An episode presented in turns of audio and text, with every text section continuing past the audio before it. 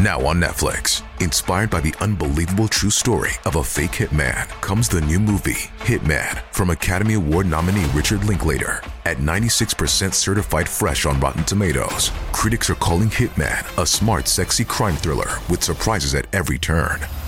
Starring Glenn Powell and Adria Arjona, Hitman. Now playing on Netflix and in select theaters. Rated R. We took it all. We brought them to our land. An endless night, ember hot and icy cold. The rage of the earth. We made this curse. Carved it in the blood on our backs. We did not see. We could not, but she did. And in the end... what will I become? Senua Saga. Hellblade two. Play it now with Game Pass.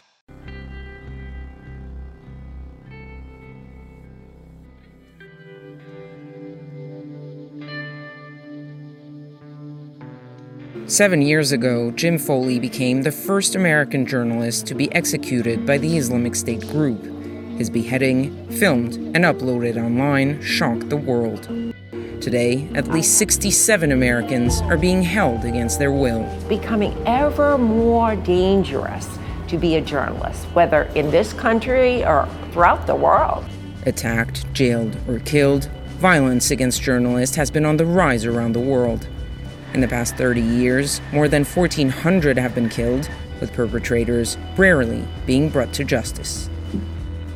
In today's world across the globe, we read stories about journalists being killed in the Ukraine, or a headline of a reporter who was gunned down by a Mexican drug cartel. Anytime a journalist is killed doing their job, it's an assault on the freedom of the press. It is an assault on the truth. In the world today, via social media, we have been desensitized to violence in many forms. Our T V screens scream at us with mass shootings, and the belief in what is fact and what is actual truth in America is on shaky ground, to say the least. The media we ingest as a country is fractured along political lines, and on both the right and the left, we have come to accept our own insular version of events. But there was a time in America where investigative journalists were conquering heroes. Ben Bradlee of the Washington Post, Walter Cronkite, Mike Wallace and Ed Bradley of sixty minutes, Diane Sawyer, Barbara Walters. This is Walter Cronkite. Good night. I'm Mike Wallace. Harry Reasoner, Barbara Walters, bring you the news. This is A B C World News with Diane Sawyer. They were news bastions, and in that circle of legends, there was a journalist from Arizona named Don Bolles that made the ultimate sacrifice. Don Bolles is a forty-seven-year-old investigative reporter for the Arizona Republic. He's been working on a series about the mafia. Today, as he attempted to start his car, a bomb went off. Tonight, Bolles is in critical condition, fighting for his life. Before he lapsed into unconsciousness, he blamed the mafia and named a suspect.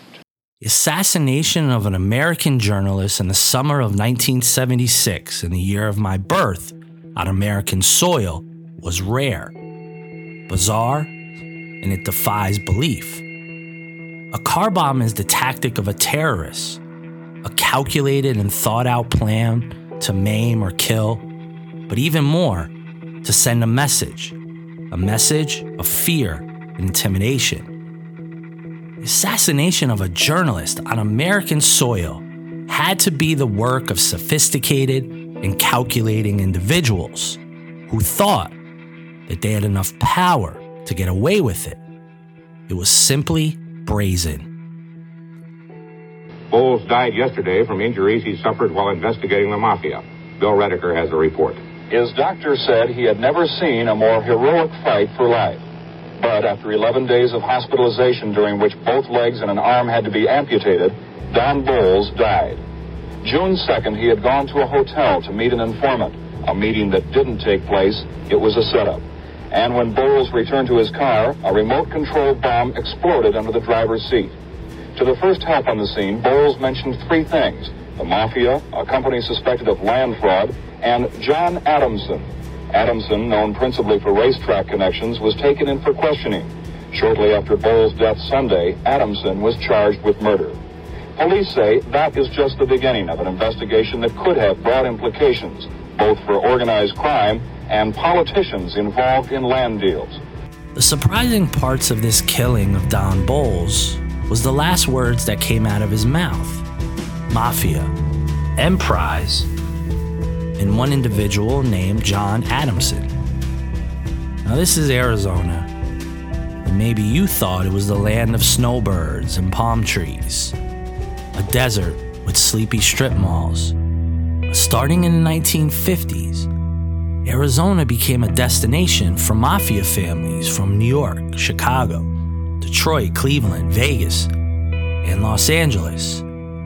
They came to hide out, make some scratch, and enjoy the sun. When a Phoenix newsman, Don Bolles, was murdered last summer while investigating a land fraud scandal, reporters from across the country went to that state to conduct their own investigation of scandals in Arizona. We have been able to demonstrate uh, that Arizona is facing a massive problem with organized crime. We have been able to document who those people are and what they are doing. The story that Don Bolles was pursuing must have ruffled some feathers inside the corridors of power of organized crime. Or maybe he stumbled upon another criminal scheme that included dirty cops, land barons, politicians, and the good old boy network. Bolles had given up investigative reporting eight months ago, saying the work was too frustrating. There had been threats on his life. But a telephone call lured him here to the Hotel Clarendon June second. An informant had promised to meet him here with information he claimed linked Senator Barry Goldwater and Congressman Sam Steiger to an Arizona land fraud scheme. The story to tell here is very complex, and some of the names involved were recognized on a national level. For example, the conservative bulwark of Barry Goldwater, arguably the most powerful Arizona politician ever. As far as land fraud schemes, it's a part of the criminal lexicon that I know nothing about. But if there ever was a place with vast swaths of land, it's the desert landscapes of Arizona. I have a feeling when you start to talk about land deals or land fraud schemes, you're talking big money, big power, and shady characters that run the gamut. For this investigation, I had to bring in my ace, part researcher and part true crime savant. I like to call him the Greek. So I think what's important with the Bolles case is we have to take it piece by piece. Okay. So at this point, I know you have done so much research, you've talked to so many people, you've interviewed so many people that your knowledge base is incredible. I don't have anywhere near the knowledge that you have. And secondarily to that, we are reinvestigating this. So yeah. We got to take it piece by piece. So so here's the first thing I want to start with is when you started to research this, tell me what you started to realize about your personal connection to the case. Well, I'll start off with this. Um, Don Bolles was murdered two hundred fifty yards from my childhood home. Literally two hundred yards from where I was growing up at the time. We had just gotten home from the hospital. My baby sister had just been born, and this uh, nationally respected journalist is bombed where I go and ride my bicycle every day and play in the parking lot. Um, so that's, it, it was always weirdly kind of in the back of my mind, as like from the time that I was five, six years old. Uh, growing up in the family restaurant business in downtown Phoenix, my father was, uh, I wouldn't say they were close friends, but they were definitely friends. Uh, a gentleman by the name of Kemper Marley, a liquor and land magnate here in town, who uh, was always connected to the Bolles murder. The um, according to Phoenix P D, Bolles was murdered because of an article he wrote about Kemper Marley that embarrassed him and caused everything to be set in motion. So as a little kid, Kemper Marley's literally patting me on the head at the restaurant while I'm sitting at the counter eating cheese crisps every day, you know. Uh, then as I get a little bit older, I end up going to school with the children of Max Dunlap, the only man who died in prison uh, convicted of ordering the killing of Don Bolles. So I'd always tangentially been kind of related to this case, whether I knew it or not, growing up. And, uh, you know, growing up in Phoenix, everybody knew who Don Bolles was, uh, that's of my age, because it was a story that was just splashed across every news report and newspaper for years and years on end. So I was always interested in it, uh, but I had always... I'd grown up based on the assumption that the police investigated this case properly. The people that committed it were prosecuted and punished, and and so that's kind of always how I grew up. They caught them, it's over with, you know. And having said this idea of you're growing up and these guys are sort of patting you on your head, they live down the street, right. They have kids...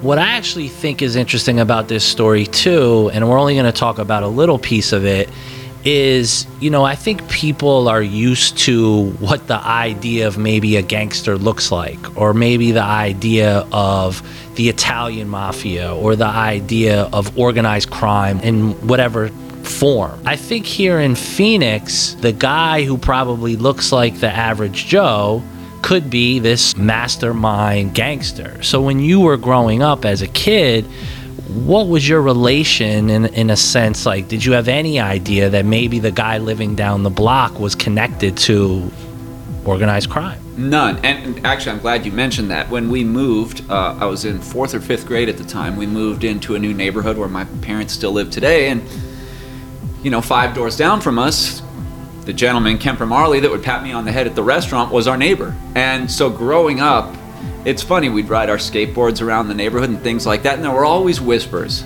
when we went by Kemper Marley's house. You know, that's Kemp- Kemper Marley, that's the gangster that killed the reporter. And so it was always kind of whispers, and you spoke about Kemper Marley in hushed tones, but like I said, he was just like every other customer at my dad's restaurant. He was, you know, one of, uh, they'd hold their liquor board association meetings there. And, and I mean, he was just like everybody else, you know, other than the hushed tones people spoke about him. Uh, he was, he was just like every other successful businessman in Phoenix, Arizona at the time. So we're going to get to names like Kemper Marley, like Max Dunlap. But the last thing I want to cover with you right now is Don Bolles goes into his car. The car bomb goes off. He's able to initially survive that. He's laying on the pavement, and he says three things. He says mafia, Emprise, and a name, John Adamson. So I obviously know what the mafia is. Right. Tell me, as clearly as you can, first off, what was Emprise? Emprise was a concession conglomerate. Uh, they were a huge corporation from back east. They had always been rumored to having been involved with organized crime. At some point in, I believe, nineteen seventy-two, they were actually indicted for uh, hiding their association to organized crime. They were a massive company. They ended up uh, renaming and rebranding themselves as Delaware North, and they're a billion dollar company now. They are the concessionaire for every national park in our country, for the majority of sports arenas and football stadiums in our country. Uh, at one point in the early seventies, I believe it was Lou Jacobs, the founder of Emprise, was on the cover of Sports Illustrated with the headline, "The Godfather of Sports." And this was an investigative piece that looked at mafia connections to Emprise. But they were a massive concessionaire conglomerate that also was partnered in the dog racing field out here in Arizona. So they were, I believe they were part owners of every dog racing track here in Arizona. They partnered with the Funk family in Arizona to create a monopoly when it came to all the dog racing tracks in Arizona. Got it, got it. I mean, obviously that's something that we'll get to at a certain point. So then let's go to John Adamson. Okay. Um, explain to me what you know from your work, from your investigation. Who was John Adamson? He was a local hood. Uh, he was a local fix-it man. He was uh, he had a number of criminal scams that that he would uh, take part in, from booting people's cars and then, you know, ripping them off for the two three hundred dollars to take it off. Everything from small time crime to more serious accusations. Uh, Neil Roberts, who was an attorney in town, who was uh, in the orbit of a lot of these characters that we'll get to later, used to introduce John Adamson around at parties as your friendly neighborhood assassin. Um, John Adamson, it turns out, was also the driver for uh, a gentleman named Carl Vareve, who was part of the Chicago outfit, and he also uh, will play a role in our story much later on. So basically, Adamson, for lack of a better word, maybe a fix-it guy, a gangster connected, you know, as we know, Chicago had a, a, a massive presence here in, yes. in Arizona. What, what's Adamson look like? You see pictures of him? Like, does he look like a tough guy, or does no. he look like a goofy motherfucker? He looks like a goofy motherfucker with glasses. He looks like someone who you literally could not pick out of a lineup if you were looking for bad guys, the, the prototypical bad guys. He... He he didn't stand out in any way, shape, or form. And I think that's what maybe made him so dangerous. As a matter of fact, in my opinion, the one mistake Don Bolles made throughout this whole process was believing John Adamson was harmless. This was supposed to be the second time he and John Adamson met to discuss information Adamson had. And their first meeting, Bolles uh, let slip about some information he was gathering. And I believe that is what led to the hasty decision to set up this murder as quickly as possible. We took it all. We brought them to our land. An endless night, ember hot and icy cold. The rage of the earth. We made this curse. Carved it in the blood on our backs. We did not see. We could not, but she did. And in the end, what will I become? Senua Saga: Hellblade two. Play it now with Game Pass. Is that right? So meaning you feel Bolles maybe underestimated Adamson, maybe became too comfortable with him, maybe didn't think he was dangerous, or had connections to dangerous people that would go to the extent. I mean, it, it, it's a drastic measure, yes. right? I mean, yes. for someone to put a car bomb in, in a car in America uh, and kill a journalist, there has to be a lot at stake. Yes. Right? Yes. It was a loud, ugly, violent statement to other people. Don't encroach on certain things, in my opinion.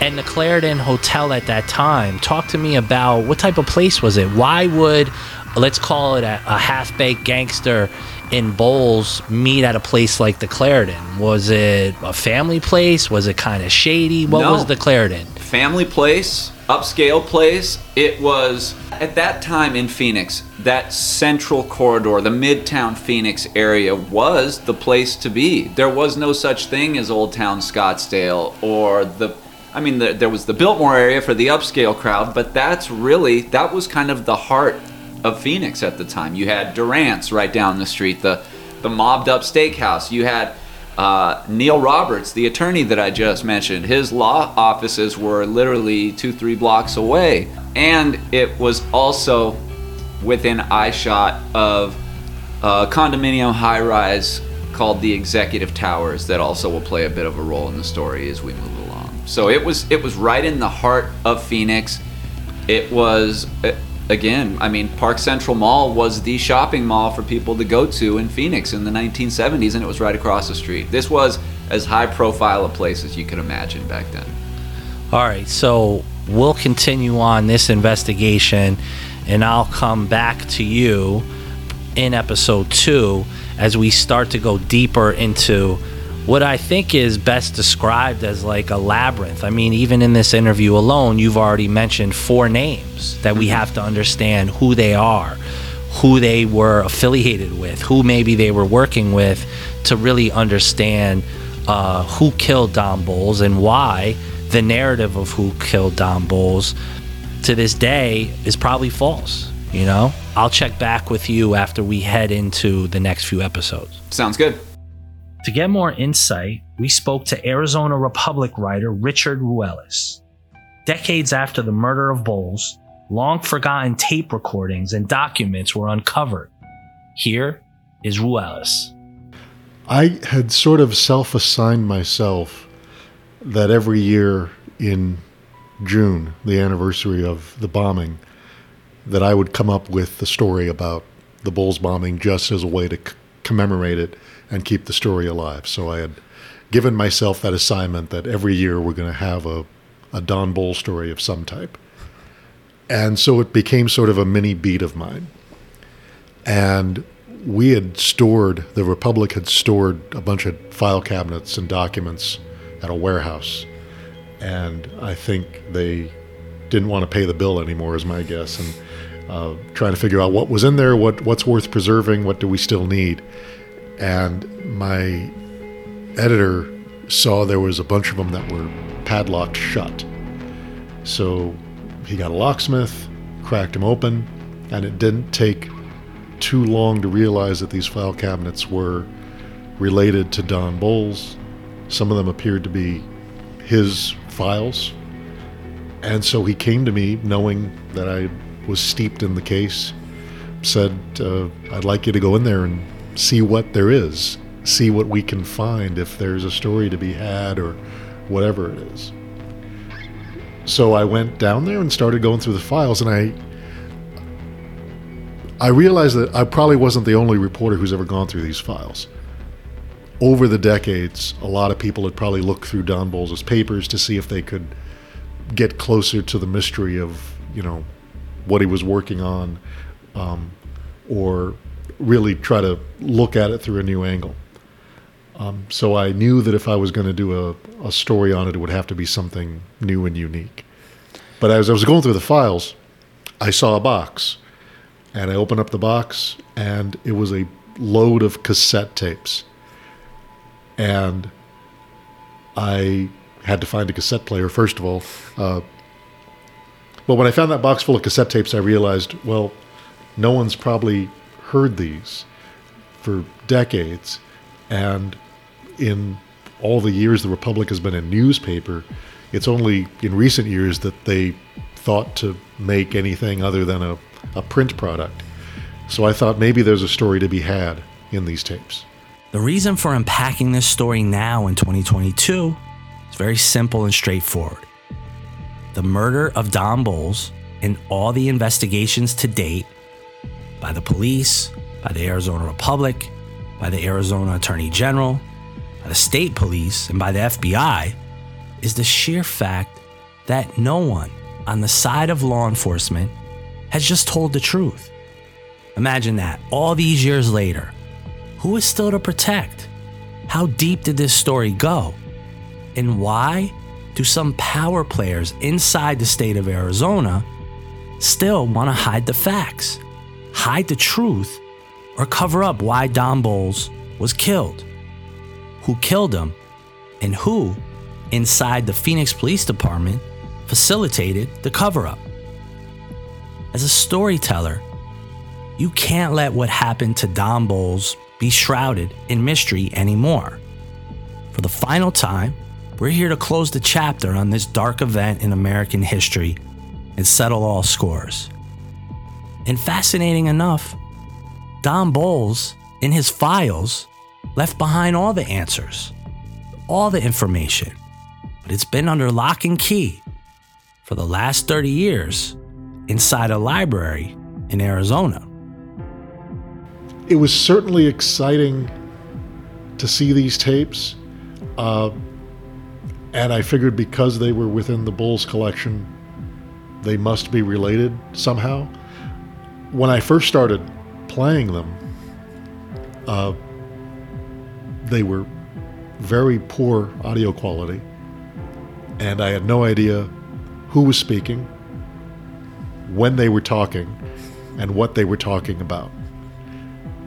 Other than that, it was great. Uh, the first tape I heard, there's just this conversation between two people, and again, it's the kind of conversation you have where you're sort of, I was sort of entering this movie midstream. They already t- are, they already are in a dialogue about something they both know about. They're not taking the time to catch me, the listener, up decades later. So I'm just trying to parse out what they're saying. Then that conversation ended, and then there was a, a pause and some clicks, and then I heard a, a, a higher pitched voice, and he said, "This is Don Bolles from the Republic." It's rare these days you find a singular story that is interwoven into every possible level of state, city, and federal government. And because Don Bolles worked at the Arizona Republic newspaper, there is a treasure trove of information that leads us to believe they've only been concerned with covering bases and protecting their gilded halls of power. There's a sadness in that, a sadness that shows once again personal gain was bigger than telling the truth. It's a construct that we've gotten used to today, the world we live in. No morals, no integrity, no compass of the actual truth. He's the kind of reporter that I get the sense when someone told you, you know, Don Bolles from the Republic is on the line, you smacked your forehead. I think to a, I think almost to a fault. Um, he was, he saw bad actors, he saw corruption, and it annoyed him to no end. Uh, he, he thought, he had a very high opinion, he had very high ideals of what government could do or should do. He really thought that if you're a state lawmaker or a city councilman or a government bureaucrat, you should be focused on the public welfare, the public good, and not lining your own pockets. And I think any hint that someone was doing so really struck him to the core. And even to the point where someone tried to explain themselves to him. It's not as bad as you think, Don. Look, here's here's some here's some really good reasons. You know, here's another way to think about it, or another way to look at it. He wasn't having it, uh, almost to a fault, where I think he pushed a little hard on sources. He was convinced someone was a bad person, and nothing would sway him. Uh, there was one interview I listened to. There was a chain of coffee shops uh, that was in Phoenix. I remember going to him as a kid, the Hobo Joe's coffee shop, and he was convinced the guy was mobbed up. And the guy's trying to talk to him and tell him he's not mobbed up. And just because I had lunch with a guy, you can't paint me with that brush. And Bolles would not be moved. As time went on, it turns out, yes, he was very mobbed up. And Bolles was right to be suspicious. But you just heard someone who was unrelenting. While this story is a pursuit of the truth, there is a romantic aspect of the shoe-leathered, grizzled journalist, the arbiter of all right and just. But this, this ended in a vicious death. A death that not only rocked Arizona, but rocked our country at the time. The Don Bolles story is an outlier. It's an oddity. Because it's such a rare occurrence, this did become a national story. I mean, Walter Cronkite reported it that, that evening. Uh, the President of the United States was sending condolence letters. This became a national story. It's not often that a reporter would die in the line of duty, sounds like almost too highfalutin, but I mean, that, that someone would attack a reporter seemingly for the job they were doing. This wasn't a, a reporter who died. There's a, Don Bolles' picture hangs on our wall in the newsroom. And next to him was another reporter named Charles Thornton, who died in Afghanistan while reporting a story.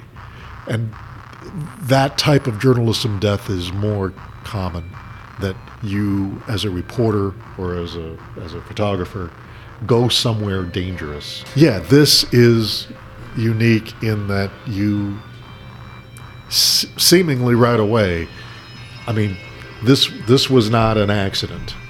There was a, a Spanish language reporter in Los Angeles who police shot with a, a, a gas canister. Um, and the police said it was accidental. Some people say it wasn't. But, right, like that, you know, that could have been not on purpose. Uh, this was a bombing under a car in Central Phoenix. Someone wanted to send a message. This was purposeful and deliberate. And that someone would do it to a newspaper reporter showed that they were doing it probably for what he had written about.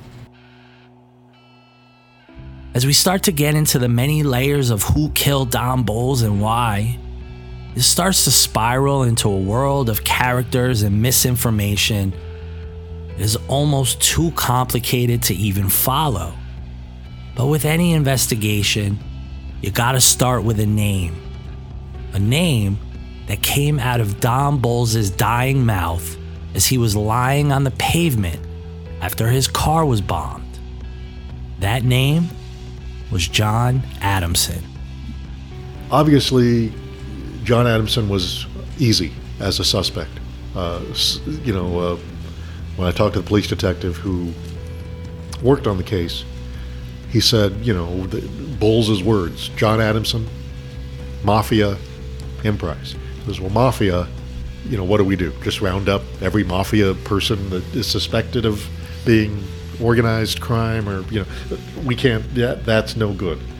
Emprise, hundreds of employees, you know, who, what does he, what does he mean? And they knew that he had done stories about Emprise, but John Adamson, there's only a few John Adamsons in Phoenix, so they were able to narrow it down fairly quickly which person he was talking about.